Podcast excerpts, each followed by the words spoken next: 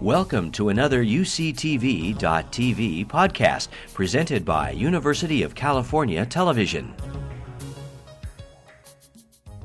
Welcome, everyone, to the 11th annual Big Bang Business Plan Competition. My name is Rob Ryan. This is Chris Corcoran.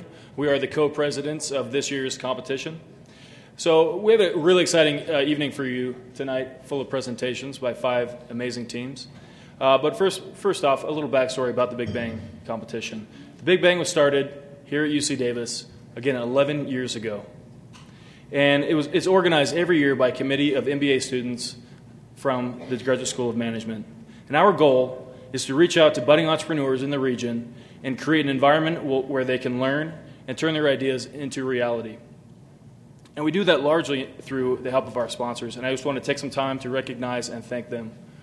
So, the gold sponsors are DLA Piper and UC Davis Center for Entrepreneurship, SMUD, Boutin Jones, SARTA, Sacramento Angels, Online Marketing Connect, the Graduate School of Management, Sierra Energy, WavePoint Ventures, Central Valley Fund, Intel, Acres Capital, and Bank of America.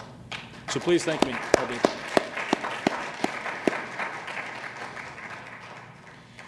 And also, we would like to thank the individuals who are in these organizations and not in these organizations that have donated their time and energy throughout the year in teaching workshops, mentoring these teams, and judging the events as well. So I'd like to also thank those people as well.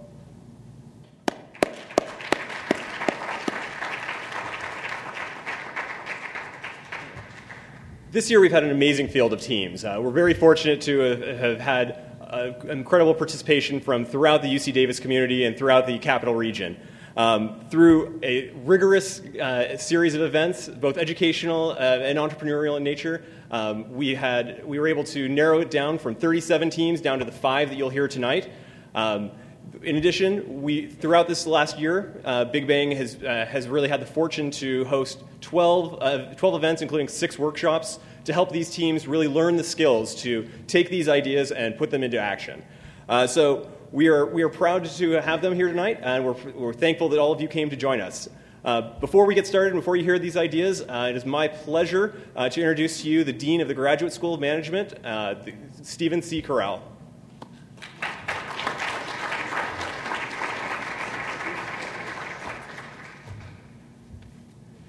Well, good evening.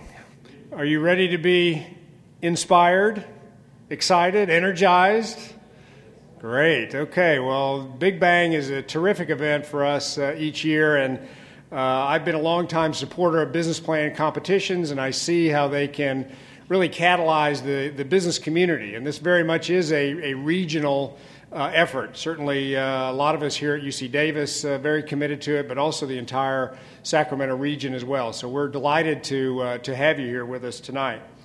Uh, I want to uh, welcome you on behalf of the Graduate School of Management. we're certainly delighted to play a leadership role in this, but uh, we are uh, by no means the only partner here. We have a lot of other partners from other academic units here on campus, and so this really is a campus wide effort, not just a Graduate School of Management effort. And uh, I also want to thank uh, all of our students and alums, business partners, and Dean's Advisory Council members for being with us here tonight. So, uh, as you heard a few minutes ago, the Big Bang has a history of being really a student led activity. And we're very proud of that. This shows the great uh, initiative of our students and their ingenuity and resourcefulness and their entrepreneurial skills as well in developing Big Bang. So, the finalist teams that you'll hear tonight uh, will exemplify what happens when you mix cutting edge technology, a solid business plan, and some prize money. So, Big Bang is really a showcase of the, uh, the confluence of these different resources.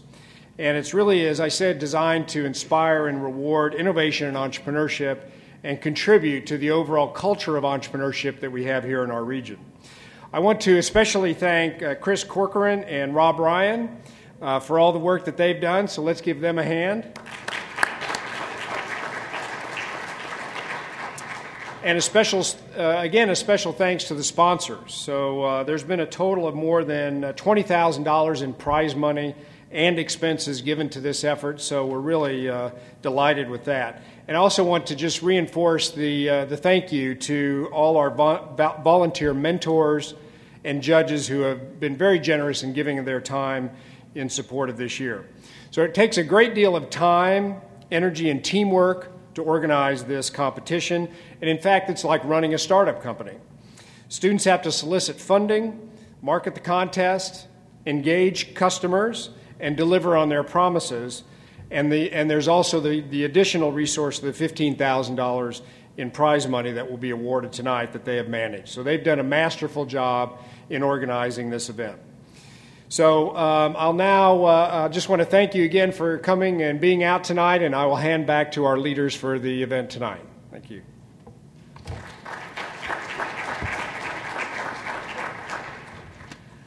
Thank you very much, Dean.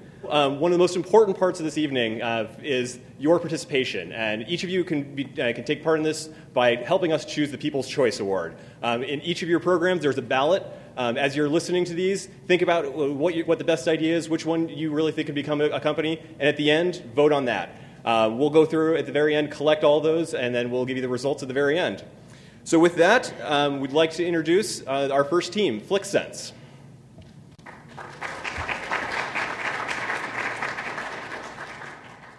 Uh, thank you very much. Uh, FlixSense. Uh, FlixSense licensed software technology, patented software technology, to produce video summaries for better and effective search of video content online. Now, why is this an interesting problem? Well, there's a lot of video out there. And by 2013, Cisco estimates that 90% of internet traffic is going to be video alone.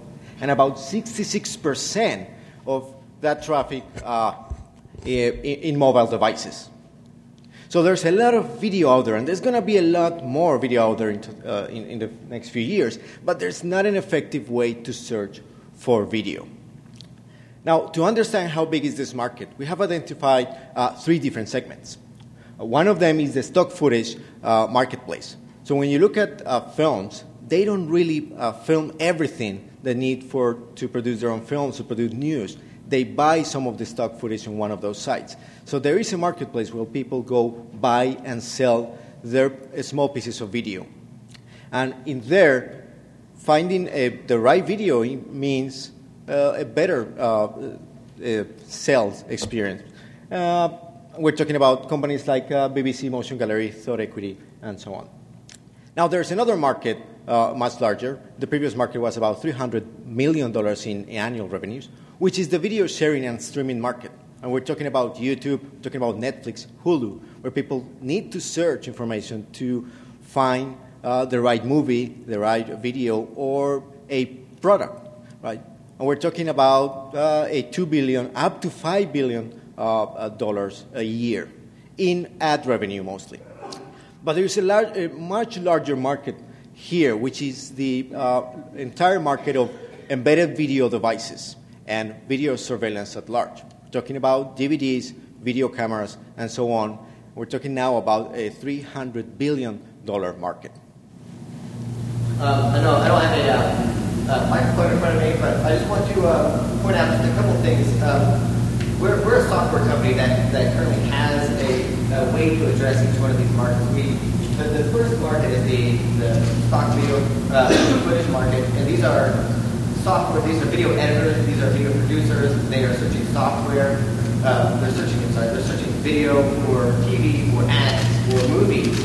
Uh, at the beginning we had that scrolling video, and I took about an hour and a half to find that video. And we have a way to find that video in minutes, maybe 10 minutes, so that cuts out a lot of time on just that one small segment. The next few seconds, so, so you've all searched YouTube and you're looking for a talking cat videos, somebody talking cat videos there a lot how do you know that the one cat video is found at the top of the list is what you want? There's no way to do that. You just have one image.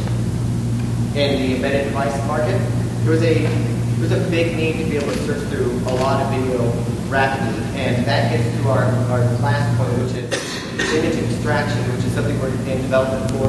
But we, first, we want to get all of you on the same place that we are in terms of uh, in terms of what we think about when we're thinking about search. So go ahead. Right. Thank you very much.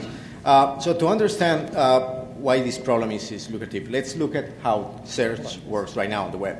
There's a text-based search is the current model for search online. You introduce a text, and the text searches for text in the documents that you find online. Right? This works great when what you're looking for is a document. Now let's look at when you're looking for images. Right now it is still text looking for text, usually descriptions extracted from the image content or provided by their own users. But here's the catch. People complete the cycle using visual search. You look at the results of your video uh, of your images and you immediately know if the image is the right one for you.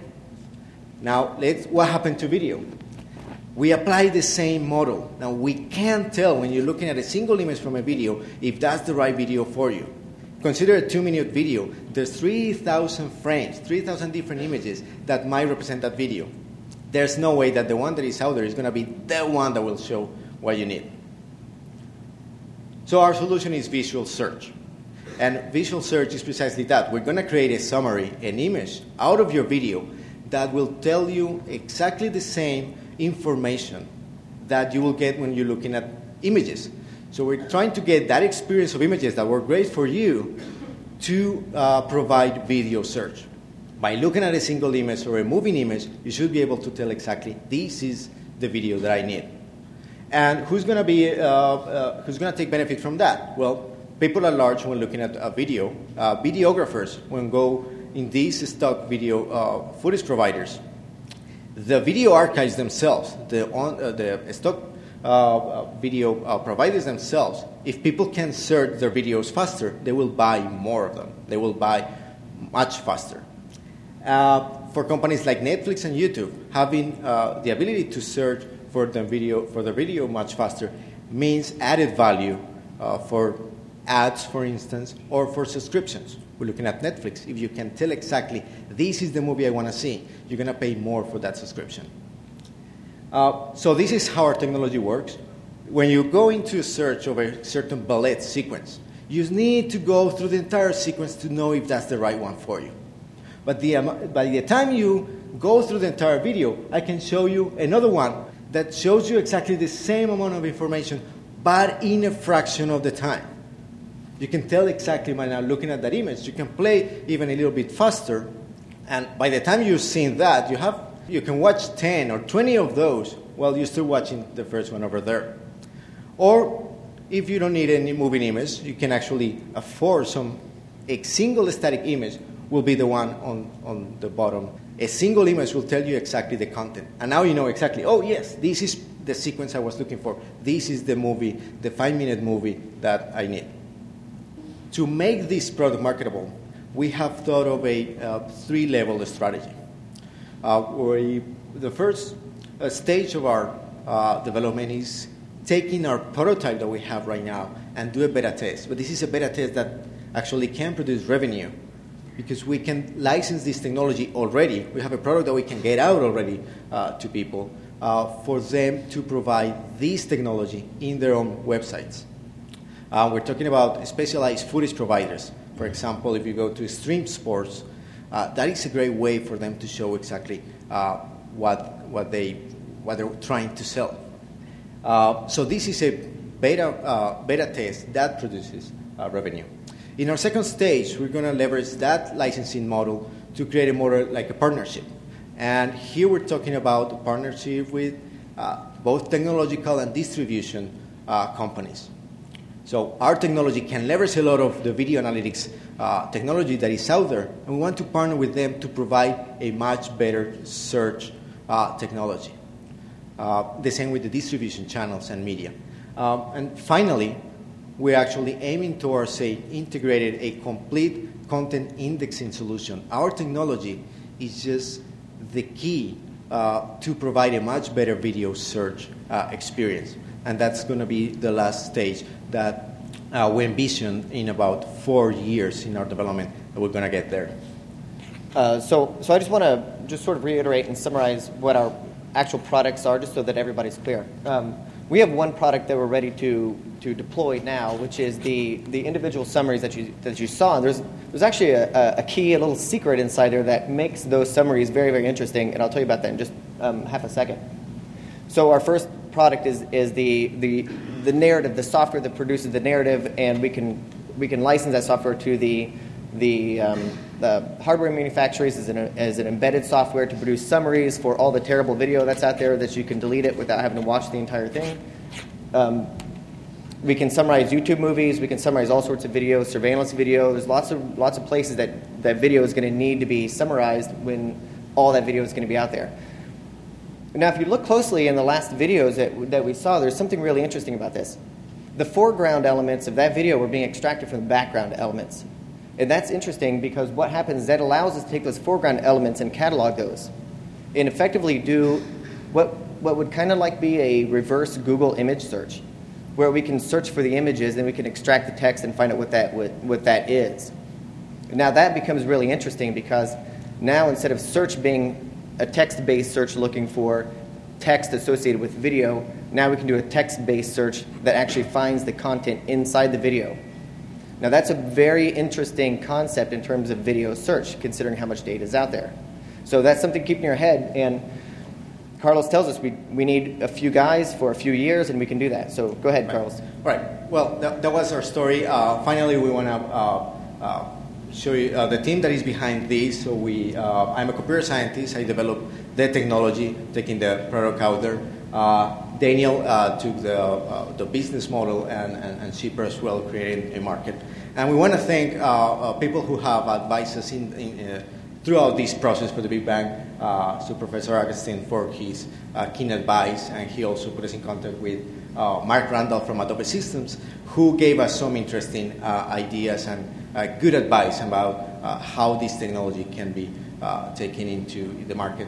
And of course, uh, Professor Konoma from the Computer Science uh, Department, which is a co-inventor of this software. So thank you very much.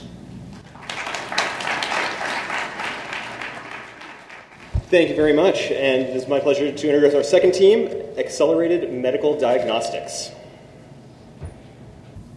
Thank you very much for the invitation and for all of your efforts. My name is Paul Henderson. I'm the CEO of Accelerated Medical Diagnostics LLC, and our goal is to develop a product that provides personalized chemotherapy for cancer patients. And we're calling this product Platin DX. It's part of actually a platform technology that I'm very excited to tell you about. An example of the problem lung cancer treatment is lacking. 70% of patients receive no benefit from platinum based chemotherapy, from their chemotherapy in general.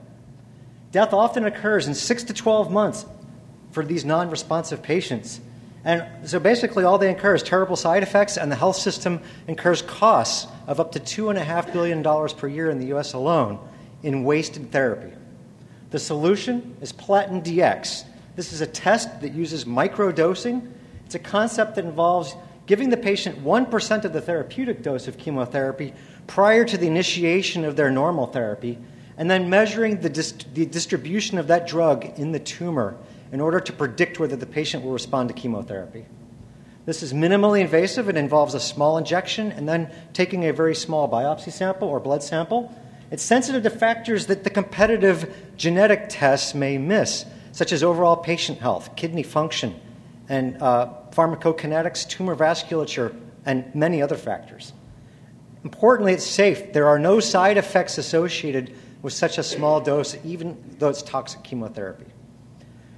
A pharmacoeconomic analysis indicates that we can save 15 to $20,000 per patient in patient care if we can eliminate half of the unnecessary chemotherapy treatments that are currently given to lung cancer patients. How does it work? Well, the patient is given a microdose by IV injection. That dose distributes out through the body and into the tumor. Then we take a blood or tumor sample from which we do, we think, two possible tests. One is a blood test in which DNA from blood is isolated and tested for how much of the drug binds to the DNA. Remember, DNA is the target of the drug. Or we can do a tumor test where a small biopsy is taken DNA is isolated from the tumor. Either way, we measure the drug DNA damage using accelerator mass spectrometry. This is the technology that we've developed for this test. It's the secret sauce. And basically, a sensitive tumor, we have a lot of evidence that indicates, will have a lot of drug bound to the DNA. The drug binds to the, the DNA, prevents cellular replication, and causes cell death. Low or no DNA damage is basically an indication of resistance to the therapy because if there's no drug bound to the DNA, the cells are not going to die.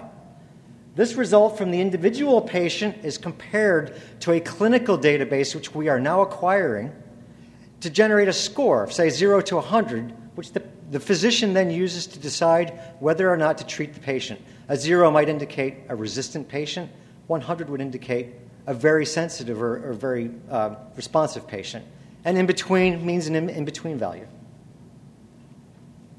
Our market.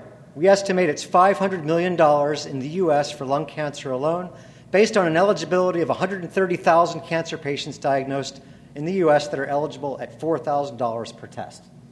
Platinum based chemotherapy is expected to be an important player, a dominant player in the chemotherapy market for the next 20 years. So we have a long lasting and substantial market. The world market is estimated at three to five billion dollars when one considers other cancers besides lung cancer and other chemotherapies that are eligible for Platin DX. The competition includes a few publicly traded companies and many new entrants, including Genomic Health, who, by the way, has a market share of about $200 million a year currently, Genzyme Genetics, Response Genetics, and others. None of their tests, importantly, measure tumor response to the actual chemotherapy agent they measure a genetic or a protein fingerprint of the cells before they're exposed to the chemotherapy, with the exception of one company which does it outside of the body. We are in vivo, inside the body, which we believe is better. Our business model sell microdoses and sample collection kits to hospitals, charge for assay processing in our laboratory, and then market initially through key opinion leaders, which will be participants in our multi center clinical trial and then ultimately expand to a broader market. Our competitive advantages in- include potentially strong patent prosecution. We have patents pending. And it's the only test that takes into account, as I said, in vivo factors. So we believe the other tests may be good, but our test is better. For example, this is uh, some data from six tumor samples that were grown in tissue dish, in uh, petri dishes. We did two things to these cells. We exposed them to different concentrations of chemotherapy and determined the concentration of the drug that kills the cells. That's on this axis here. And uh, clearly, a different concentration is required to kill each different cell line. The other test was to give the cells micro doses of chemotherapy and measure the drug DNA damage. That's on this axis. And when one compares those two sets of data, you get a straight line on which the data, line, data points fall right on the line. That's essentially a perfect result. That means the microdose data predicts the sensitivity to the chemotherapy. This is a competitor assay, a, a, commercially available assay that's out on the market now that's reimbursable. And we're not saying that this assay does not work, but it would not have helped these six cancer patients. This is the exact same six cancer cell lines. And that line should look just like the previous data if this assay works just as well. Marketing and sales strategy includes regulatory approval. We're in the process of obtaining FDA approval. The way to do this then is to publish our clinical results, publish a health economic study, so basically show that the assay works, and then demonstrate to insurance companies that it's worth reimbursing, and then market to clinical oncology practice. Doctors will be our customers essentially. Lobby for incorporation into standard of care guidelines by going to conferences and presenting to physicians and ultimately getting a recommendation of incorporation, and then educating payers, going out marketing, showing them that this works and that it will save payers money. Uh, our plan for reimbursement includes getting what's called a current procedural code, or CPT code.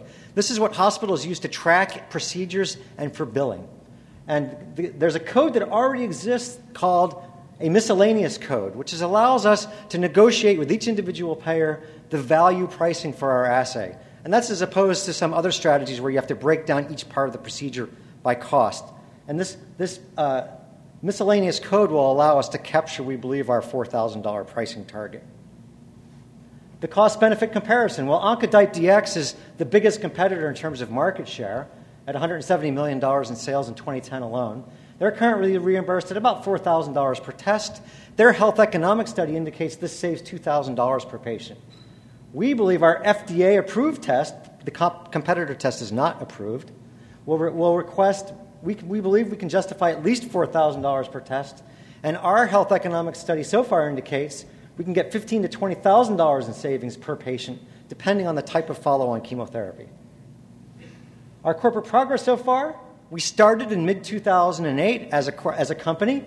Preclinical data was generated and submitted to the FDA. We now, have, uh, we now have an IND, which is FDA approval to conduct the clinical study. We also have UC Davis IRB approval, that's institutional approval, to conduct the study. And now we've started the clinical study, and we have NCI funding to do so. Importantly, this, our data already indicate we can measure drug DNA damage in humans. This is a hugely important milestone and de risking factor. And we have $200,000 in SBIR Phase 1 funding, which we anticipate leading into a $2 million Phase 2 award. A little bit of the, the uh, clinical data looks like this. This is Dr. Pan administering a microdose to the patient in one side, on, in this arm, in an indwelling catheter, and out of the other arm, blood samples are taken at different time points. And this has been done so far for four patients. And the DNA isolated from those blood samples, the drug DNA damage looks like this. So it increases over time, over 24 hours. And each patient has a different DNA damage profile. And our, our preliminary prediction is this patient will respond because they have a relatively large amount of DNA damage. This patient will not respond, and the others may be in between. Time will tell. We have 80, 81 patients left to go on this clinical trial. We're continuing to accrue. Our commercialization plan and funding milestones include the, the current ongoing feasibility trial, which, I, as I mentioned, is 85 patients. It'll cost $2.8 million, of which we have a 0.2 million so far. So at least we're starting. Then a pivotal trial of 300 patients, which will cost 9.7 million. That's clinical study costs as well as costs to operate the company. And that will then lead to FDA approval and construction of our CLIA certified lab. That just means a lab that's approved to handle patient samples. And then a confirmatory trial will launch in order to gain additional market share and develop new products. So, uh, importantly, at each one of these points here is an opportunity to become acquired. Okay? And so we can raise funding and get, and get out at, at each individual point or, or continue to raise money and, and move ahead into the next phase. Our cost and revenue timeline looks like this relatively flat for the first three or four years as we consume funding to get our clinical trials and product launch underway. But then after the first sale, we can rapidly ramp up, break even, and by 2020 have in excess of $200 million in revenues. Note, the financial model here does not include pharma contracts. Once we demonstrate this works with an FDA approved drug, Pharmaceutical companies are very interested in seeing if these types of approaches can be used for their drug development efforts. The team includes my uh, Dr. Chong-xian Pan, faculty member, UC Davis, practicing clinical oncologist. George Cimino, former VP and co founder of Cerus Corporation, a publicly traded company, and a drug device combination expert. I'm also UC Davis faculty, but I currently work for the company now half time. Our SAB includes key opinion leaders for lung cancer, bladder cancer, as well as PhD level scientists who are experts in accelerator mass spectrometry. And in summary, Platin DX offers a safe way to assess whether patients will respond to chemotherapy. We have a large market already in place for cancer diagnostics, and the company's moving quickly. We have human testing in progress, a strong and growing team, and we're currently seeking angel and VC funding, and we're in discussions with Sanofi, Abbott, and others. And finally, I'd like to thank the NSF Partnership for Innovation team for supplying us with George Cimino and other student help. Candace Gellner from Sacramento State University, Jamin Horn and Andrea Su, UC Davis Law students. And, of course, last but not least, Dr. Pan for his tremendous help in allowing us to get this into the clinic. Thank you.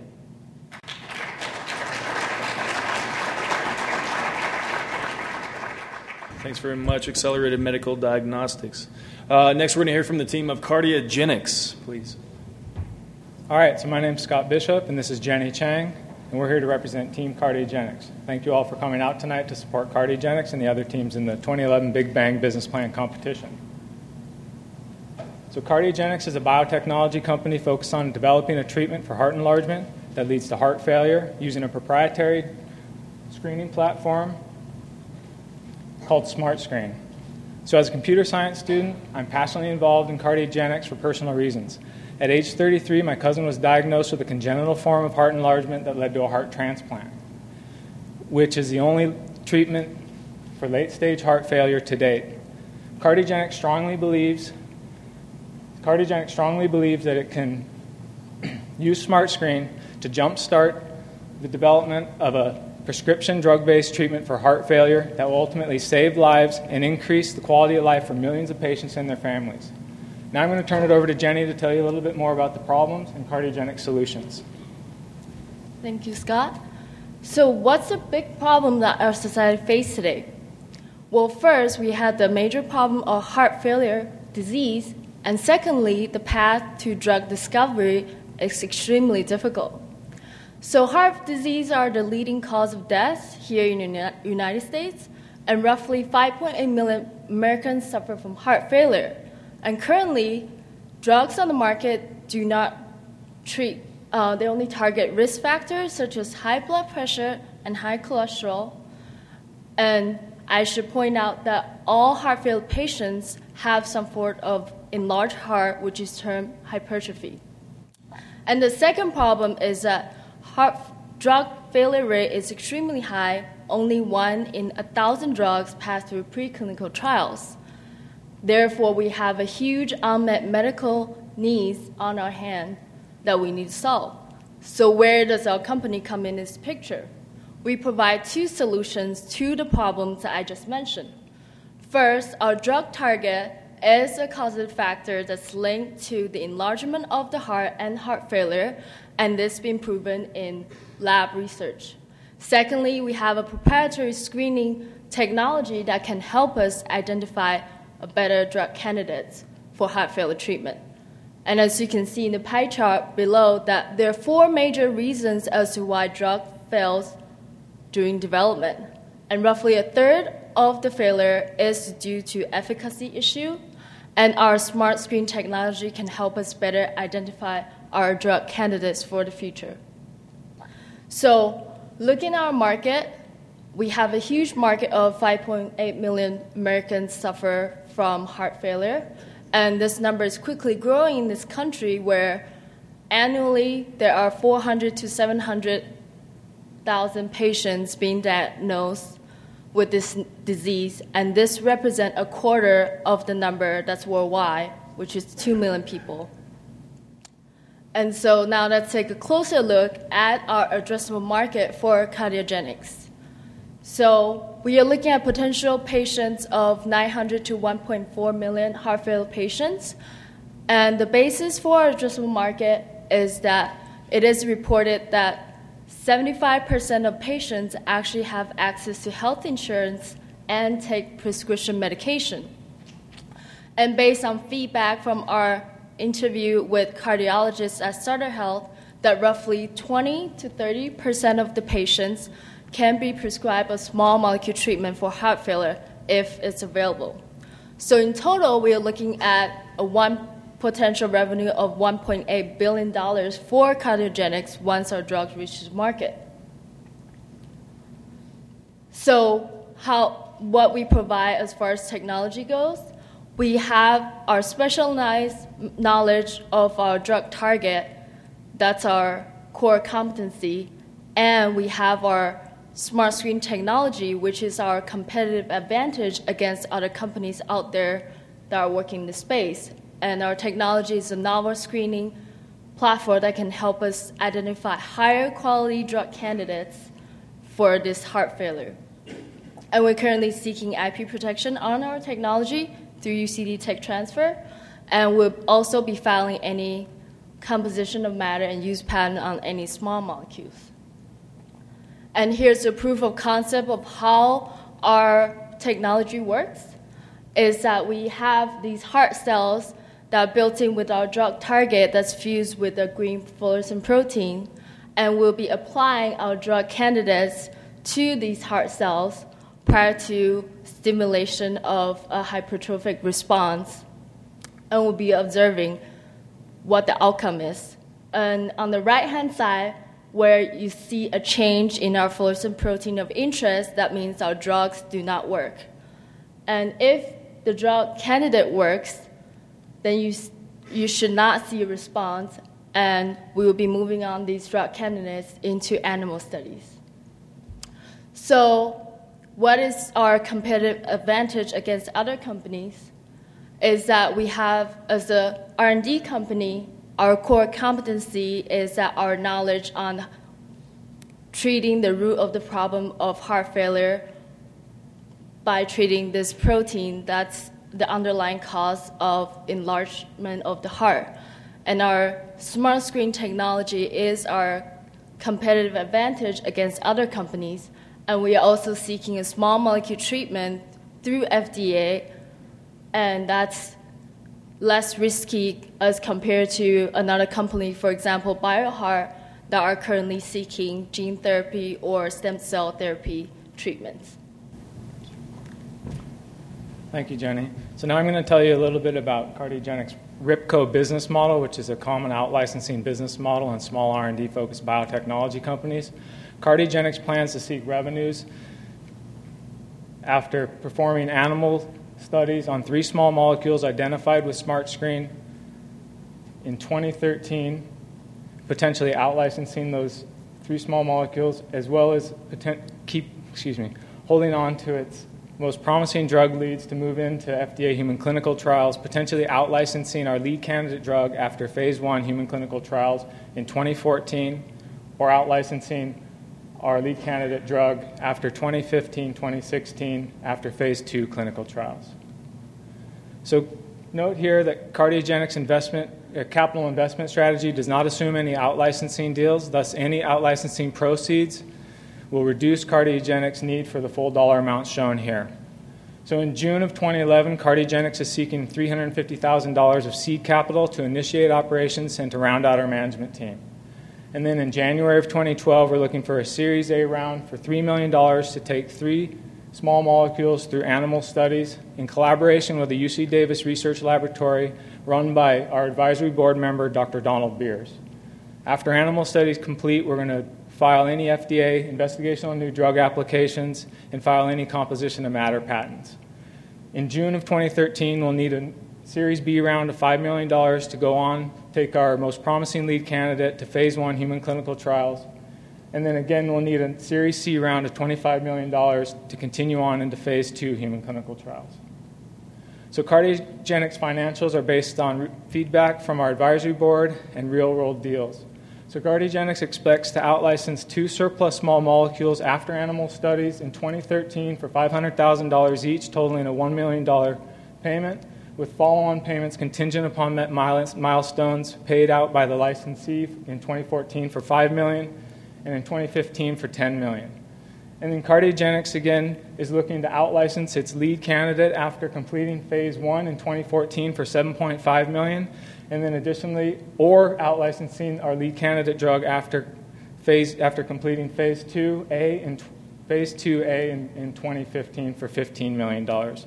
CardioGenics also expects to be able to outlicense any surplus pre-animal study small molecules identified using SmartScreen in 2013 for a excuse me, in 2014 for $500,000 each again for a total of $1 million with additional follow-on payments of $5 million. Note that CardioGenics can expect to exit at this time either as a post-2 valuation for $355 million based on recent 2010 comparable, out, comparable acquisition deals. This represents a 10x return on investment for, this, for the 33 million VC dollars that were spent. So, for reference, here are some comparable out licensing deals of some candidate research drugs. Note that the average upfront payment of all these deals shown here is $57 million, with an, with an average follow on payment of $336 million, contingent upon met milestones. And note that the phase one and phase two drugs are denoted by the blue bars, and preclinical drugs are denoted by the red bars. So CardioGenics team includes three founders and three advisory board members. We just heard from Jenny Chang, a PhD student here in the Pharmacology and Toxicology Department, a 2011 Business Development Fellow, whose dissertation research is the basis for SmartScreen, and myself, Scott Bishop, a computer science PhD student and also a 2011 Business Development Fellow. And we have our lead chemist, Silko Bodnik, who is a postdoc at, in the Department of Pharmacology and Toxicology. And we have three outstanding advisory board members Dr. Donald Bers and Dr. Heike Wulff, who are faculty in the Department of Pharmacology and Toxicology here at UC Davis, and Greg McParland, the CEO of KIP Biotech, who has 30 years of industry experience. So, Cardiogenics has identified a set of, of Cardiogenics has identified a set of compounds that are ready to be screened using SmartScreen. We're seeking $350,000 of seed capital to initiate operations to run SmartScreen to identify a set of high quality small molecules from which we'll, we'll select three of our most promising drug leads for animal studies. Thank you all for coming tonight, and good luck to everybody.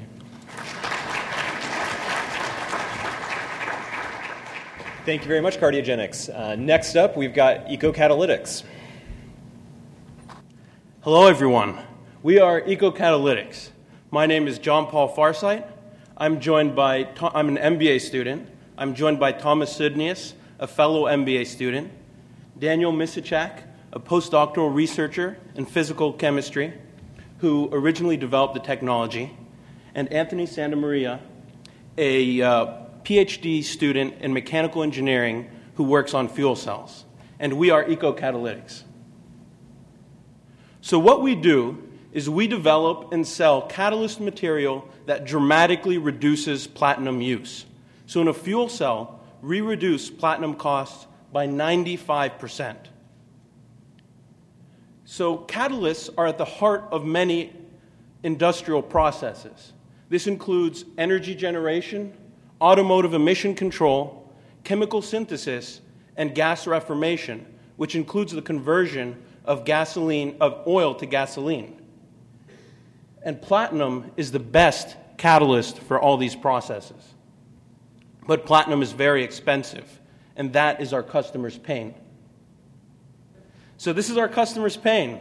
So, uh, as you can see here, platinum prices are very volatile and they're expected to reach $2,000 per troy ounce by 2012.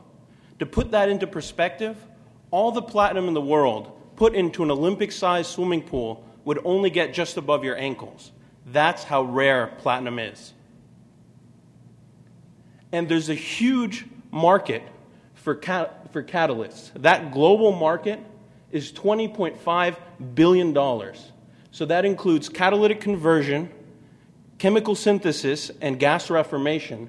And then there's a small sliver that's fuel cell catalyst ink. And we're going to address that small sliver first. And the reason for that are several. It's the ra- most rapidly growing of those market segments. It's expected to reach $300 million by 2015. Also, our technology is a plug in, meaning that our customers don't have to modify their existing infrastructure to use our products. In addition, it has faster sales cycles, which mean faster adoption. So, how does that platinum fit into a fuel cell? So, I have a fuel cell right here from our lab. You can come to me afterwards and take a look if you want. And this is that's what you have up there. And what this is is an electrochemical device, an electrochemical device that combines hydrogen and oxygen over a special membrane to produce electricity and the byproduct water. Now, I also have one of those very special membranes right here. And on it, there's a layer of, plat- of catalyst ink. Here's the membrane. Membrane right there. And the catalyst ink, I have a vial from our lab right here. And what that ink is made of is a powder of carbon balls with platinum deposited on it. And our ink is much better than our competitors. Now you can see here, these are our competitors' carbon balls. They deposit bulk lumps, lumps of bulk platinum onto their carbon balls. And what we do is we take, we deposit a layer of a cheaper metal and then put a monolayer of platinum. That's a single atom thickness layer of platinum on it. What that means is 95% less platinum and the same surface area. And that surface area is what matters in the catalytic reaction. Now, the Technology Transfer Office at UC Davis has examined our technology and has decided to put the money and resources necessary to uh, pursue a patent with us, and we currently have a patent application pending. And we also have testing in our lab of our ink. So, that 95% I showed you before, this is how it fits in for our customers. So, our membrane producer customers, it saves them 67% of the total costs of their membranes. When translated into a fuel cell, that's 25% savings over the total cost of a fuel cell. And when, with economies of scale reducing the costs of other components, and with platinum expected to rise, that increases to 35% by 2015. So, to put that into perspective, a fuel cell that generates around the same amount of power as a normal car engine, we'd save $1,500. So, we have an exciting product lineup. We start with the Catalyst Ink, and we move on, we expand our product line to address those additional huge extensible markets I talked about before the catalytic conversion market. So, our revenue streams we start with the fuel cell catalyst ink, which we already have made, and we address that market through outsourced manufacturing. Then we achieve early revenues through licensing our technology to gas reformation and chemical synthesis companies. Then, after three years, we address that catalytic conversion market through outsourced manufacturing. And all of this is enabled by our core platform technology. Now, we make the catalyst ink, and our customers are membrane manufacturers, like this I have in my hands. Those are companies like 3M, DuPont, and Gore. And we've already been in touch with 3M. They've showed interest in our technology and have given us feedback on how they'd like us to proceed with our testing. Then those membrane producers sell their membranes to fuel cell companies. Those companies include Altergy, Ballard, and Daimler, all of whom we, we're in touch with and have had contact with. And those fuel cell companies then sell their fuel cells to companies like telecom companies that use fuel cells as backup power for their cell phone towers. Companies like Walmart and Safeway, which use fuel cells to power their forklifts in some of their distribution centers. And then also the US military. And we're basing all our estimates on these existing markets for fuel cells. Now, our marketing strategy is two pronged. We start out with direct sales to our membrane producer customers. Then we have R&D and technical collaboration with fuel cell producers. This helps them optimize their use of our technology, causing a pull effect on our customers as they specify our ink to their membrane producer suppliers. So these are the inks available on the market today. And this is where we are. We are a new generation of catalyst ink technology.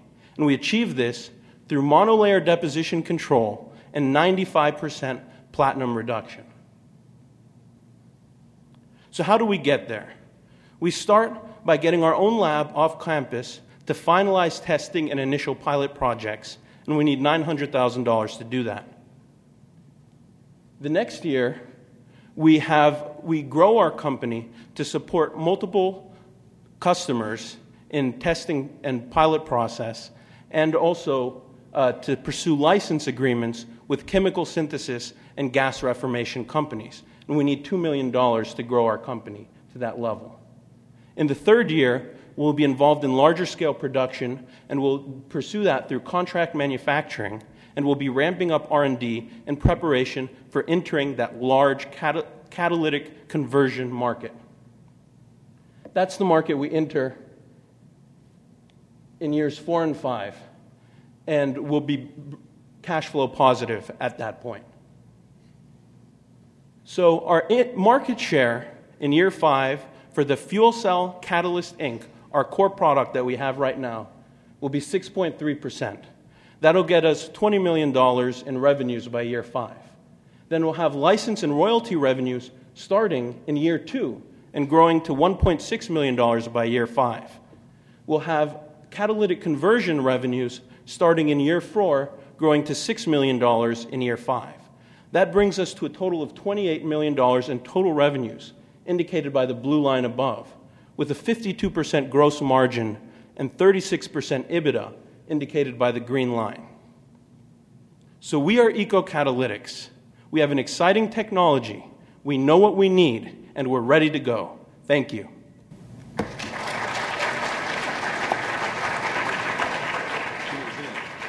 Right, thank you, EcoCatalytics. Last team for tonight is going to be Zenapt. My name is Michael Howland, and I'm here today to talk to you about Zenapt, a revolutionary uh, technology for rapid detection of infectious diseases. And this technology is based on some work done here in house at UC Davis. Uh, and what it does is it greatly reduces the cost of molecular diagnostics in a way that we hope will make these technologies much more accessible to many more people. So, what is the problem? Uh, currently, infectious disease is, is, a grand global challenge. Uh, over a third of the world is infected with either TB, HIV, or hepatitis. And despite advances in treatment options, early detection remains the most cost effective way to treat this global crisis. However, uh, existing diagnostic methods are generally not accurate enough if they're cheap for early detection, or if they are accurate enough, they're not cheap enough. And that's molecular diagnostics. Part of the reason that these molecular diagnostics are so expensive is that they typically require large clinical lab facilities that are well stocked and staffed, and they also often require more than 24 hours to get a, to get a result back from that. Our technology offers the accuracy of these new molecular diagnostics, but at the price point of traditional methods. Furthermore, we can reduce that time to result down to under an hour, and I'll talk about why that's important in a little bit.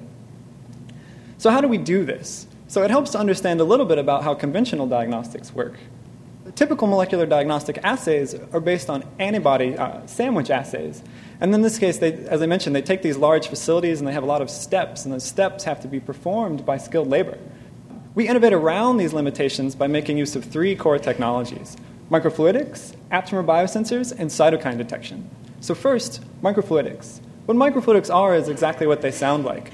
They're microscale fluid handling elements that replace the traditional plumbing of an assay. And they allow us to move the entire test onto a chip uh, that's smaller than a microscope slide. And that chip contains all of the reagents that you need. Uh, and in doing so, that serves to reduce the cost as well as the labor and aid in automation. And it also reduces the footprint that these things take up in a lab.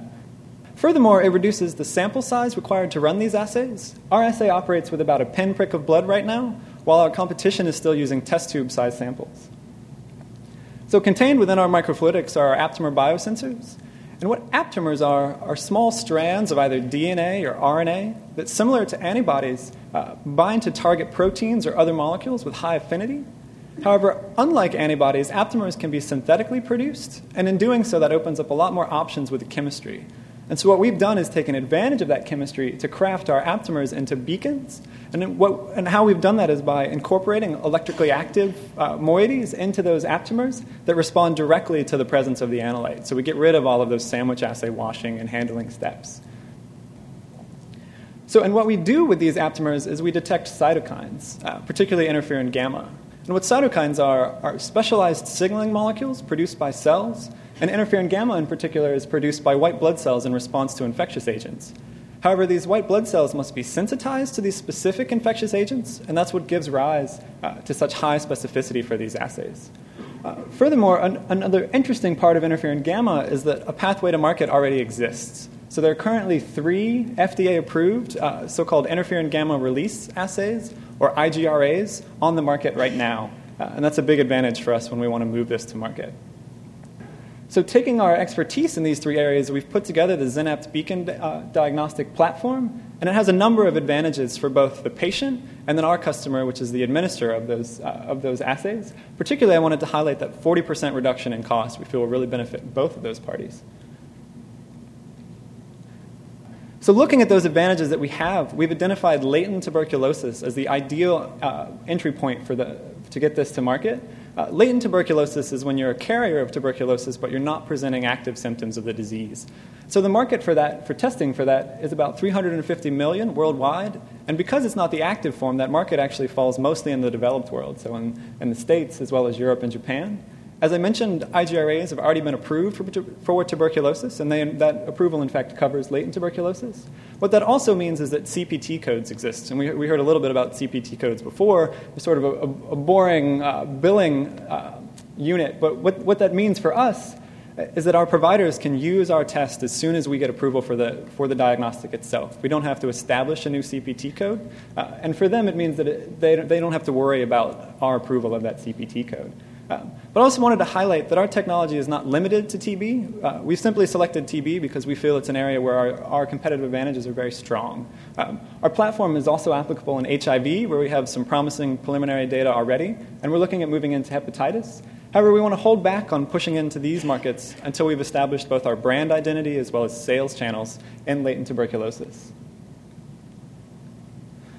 So, looking specifically at our competition in latent tuberculosis, there are currently four other tests on the market, uh, but none of these tests offer the same accuracy, cost, and speed that the Xenapt platform does. And that speed, as I mentioned, is particularly attractive uh, in the area of latent tuberculosis because we can get our assay down to under about an hour and what that means is that if the patient should receive a positive diagnosis, if they are in fact positive for latent tuberculosis, they can begin the recommended nine month prophylactic antibiotic treatment in that same visit. And that means that they don't go back out into the world and uh, potentially spread that disease.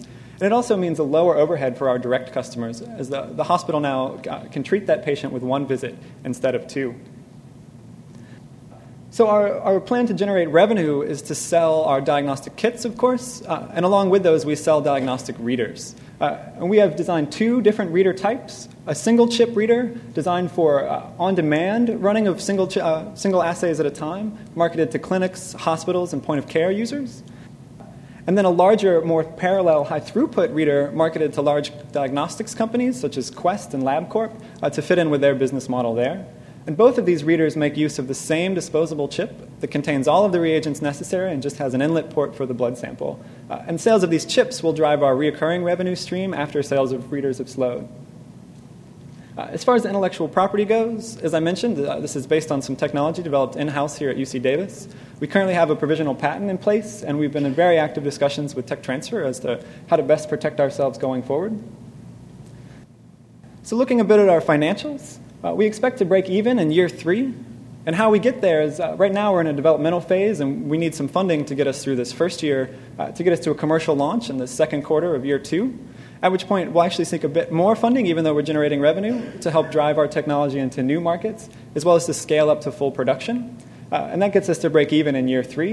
And following the projections we have here, that, that puts us at about a 1% market share, which would be sales of 65 readers and the accompanying assay chips for that uh, in just the latent tuberculosis IGRA market alone. And that would grow, we expect that to grow at least to about a 10% market share by year four uh, before moving into those other diseases. Uh, so, practically, what we need to do that uh, currently, we have a, a, fully functioning lab prototype. Uh, we can run these assays in the lab, but we need to scale that up to a commercially viable prototype. Uh, once we have that, we'll move to clinically validate our assay. Uh, and once it's been clinically validated, we'll push for FDA approval.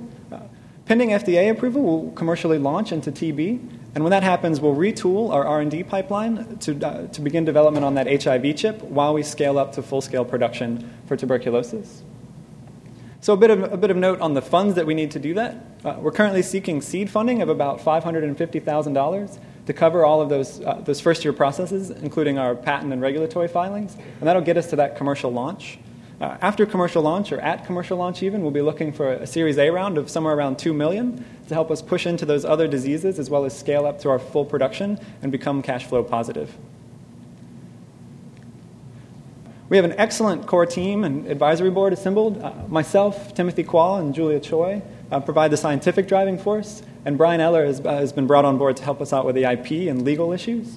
Uh, we also have an amazing advisory board that includes uh, the inventor of the technology, Professor Alex Revzin, here in biomedical engineering, as well as some leaders from the Sacramento area entrepreneurial community, uh, including Greg, who's here tonight, as well as Barry and Maurice. Uh, and they cover a range of areas, including management hires, uh, clinical issues, as well as regulatory affairs. So, in summary, Xenapt has an amazing diagnostic platform that's based on innovative microfluidics and aptamer biosensors that offers uh, significant advantages over current antibody based molecular diagnostics. We've identified the latent tuberculosis market as the ideal entry point, and in that market, we can uh, affect a cost savings per assay of about 40% uh, over the methods available today. We have a successful proof of concept uh, working in the lab right this minute, and we have an excellent team assembled, uh, and I'd just like to thank you for your attention today.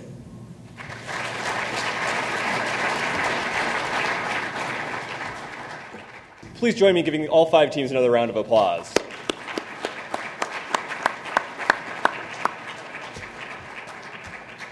So, as I mentioned earlier, this is the time for you guys to now get involved. Uh, you've heard all five teams, uh, and, th- and, this is the time to vote for who you think is, is, the, uh, is the winner for the, the People's Choice Award. So, uh, each of you have a, a, ballot in your program. Looks something like this. Uh, and uh, so, f- fill that out, pass them out to the aisles. we have the Big Bang Organizing Committee out there collecting them, and we will get, get those tallied here and get you the results shortly. Uh, but before we get to the results, I want to introduce uh, somebody who really helped found Big Bang and has been absolutely essential to our, our success over the last few years, Professor Andrew Hargadon.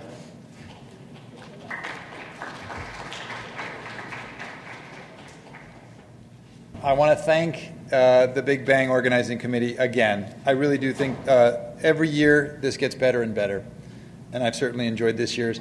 Uh, I want to start with a, a little bit of the punchline, which is essentially anybody who has been involved in our entrepreneurship programs immediately learns the first and probably last lesson that we stress, which is it's all about the network. It's all about the people you pull together and the people who come around to help you. And, uh, and the best we can be doing is facilitating the building of that network around your ideas. Uh, the Big Bang is a great program. It's also one of a set of programs that the people who are participating tonight were involved in. And I think it's important to recognize all of the folks that get involved in all of these programs. Um, for those who've been here, to, to acknowledge them, and for those who may find it interesting and appealing to try next couple years uh, to see the, the, the, variety of programs that getting involved in. In addition to the Big Bang, we have the Entrepreneurship Academies, the one week, uh, essentially boot camps in which researchers in the sciences and engineering come together and for a week, working under mentors from industry, explore and develop the commercial potential of their work. Uh, we have the Business Development Fellows Program, where science and engineering PhDs and postdocs come over to the business school for a year and spend time learning how to interact, learning how to think about the commercial and particularly the business side of their technologies.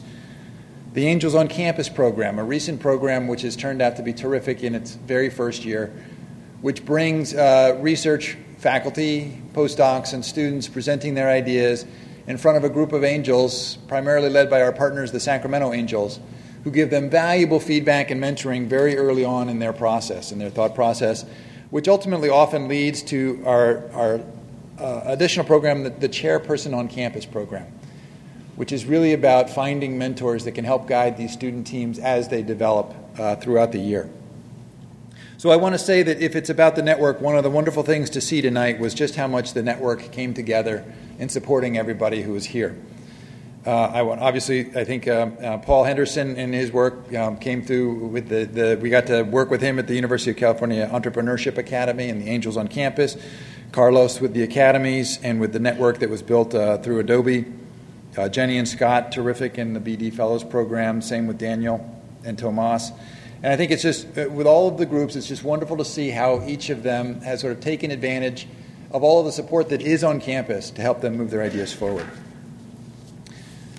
So, I've been the faculty advisor for the Big Bang for 10 of the last 11 years, and I, and I truly wish I could bring you back to those first couple years. Uh, in fact, I, I, know there's some people in the room who've been there too with me uh, in those first couple of years, and you would see the level of quality and how much it has grown. Nowadays, we actually look at companies who are seriously in need of funding and seriously being considered for funding.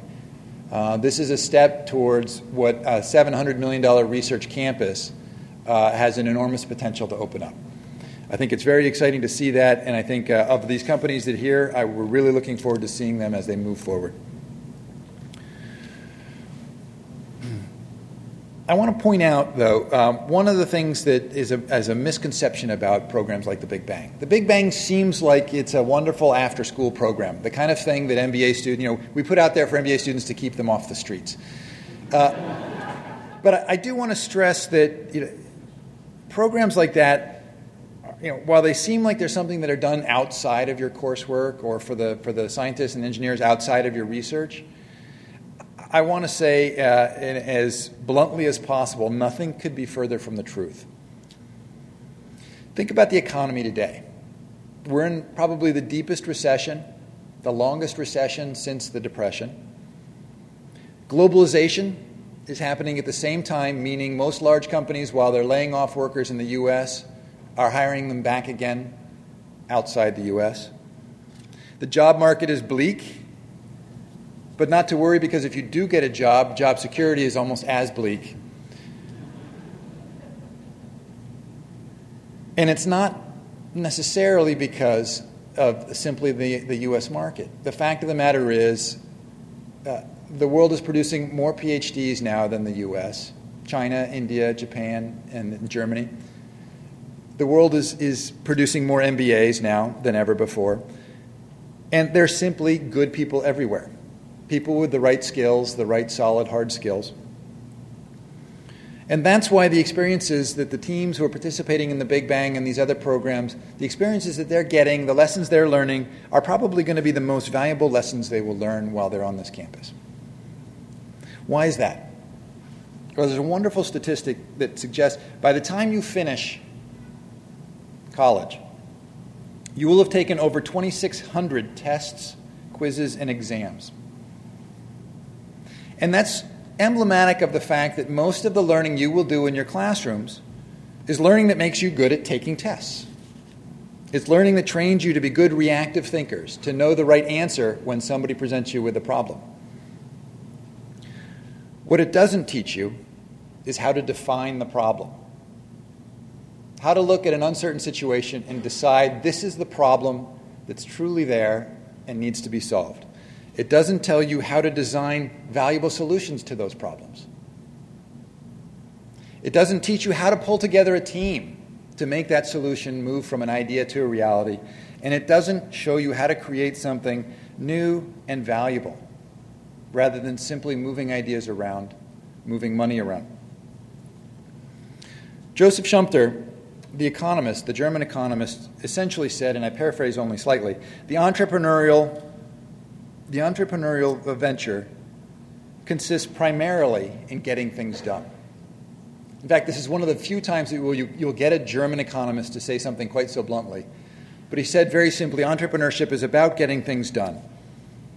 The teams that presented tonight and those who participated throughout the year learned what it took to identify the problems, develop valuable solutions for them, pull together teams that didn't exist before, create something new and valuable that has the potential to move on and give lots of other people value as well, and to get it done.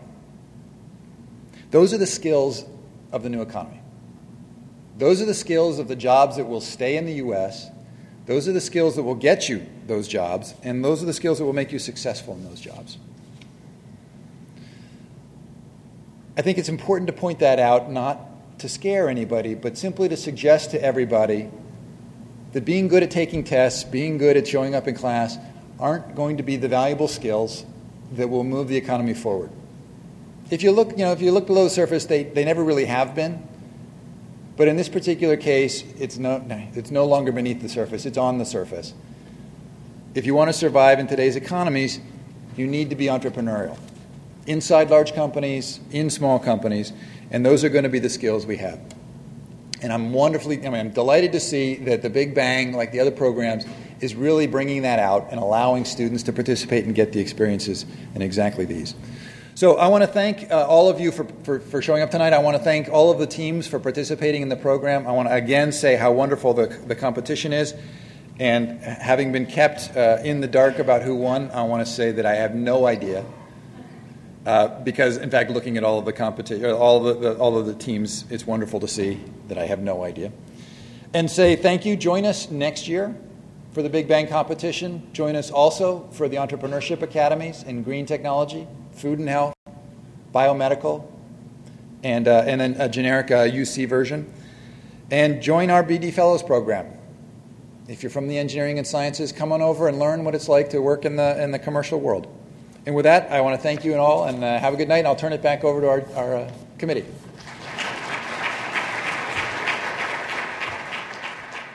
All right, the moment you all have been waiting for, uh, our, our presentation of, of, our, of the big checks.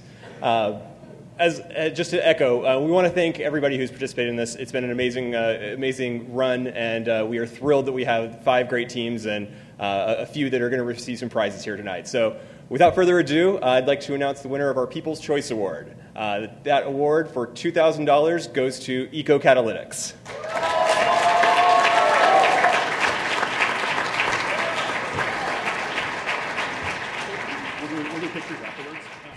This is truly exciting.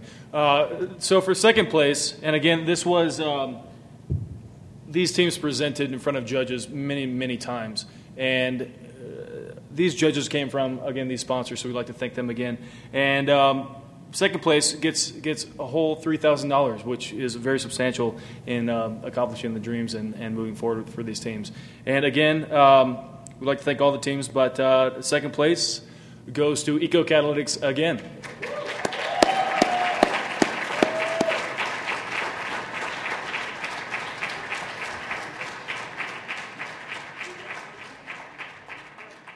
All right. The grand prize, the $10,000 prize for uh, the 2011 Big Bang.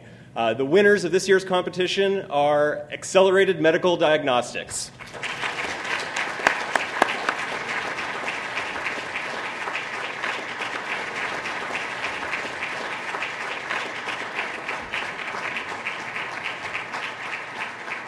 That's it for tonight. Um, we want to thank you all for coming. Um, as you guys have seen, it's possible to win. We have, you have your contemporaries, you had your students here, uh, other students.